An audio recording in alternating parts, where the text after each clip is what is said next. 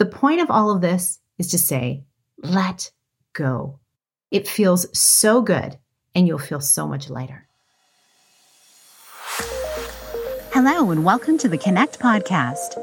This show is all about helping you connect to your soul's calling so you can take action on it.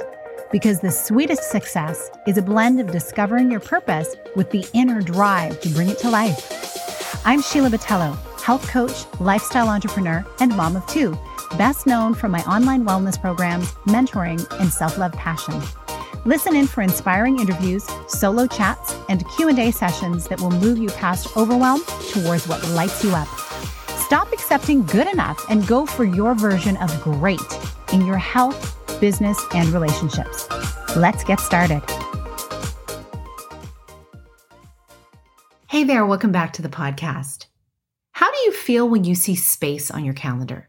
Do you feel like it should be filled with more doing, more activity?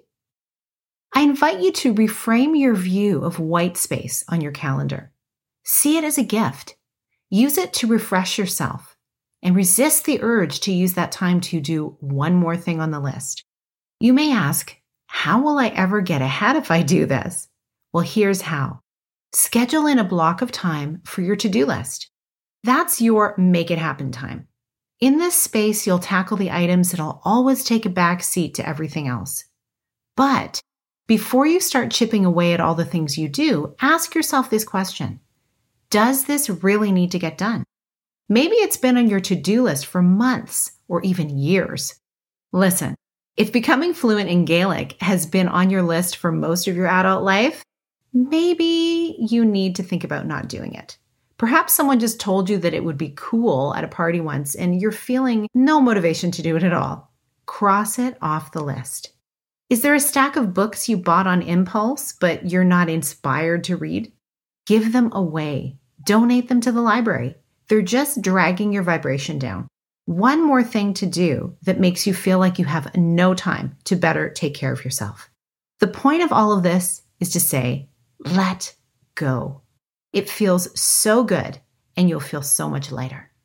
Next, after you've pared down your to do list, ask this question Is there anything on this list someone can do instead of me?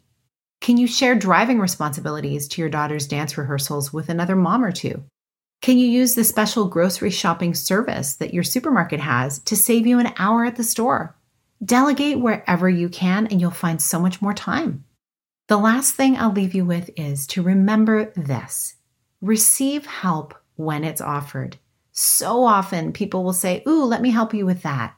And it's so easy to say, No, no, no, it's okay. I've got this. Well, when we receive help, it's a huge time saver, whether it's from a friend, a spouse, or even one of your kids. If someone wants to help, say yes. Thank you so much. So today, practice how to create time by being honest with yourself about what really needs to get done and practice looking at white space as a gift. When you do, you'll begin planning white space and rest periods as a time to energize, refresh, and renew.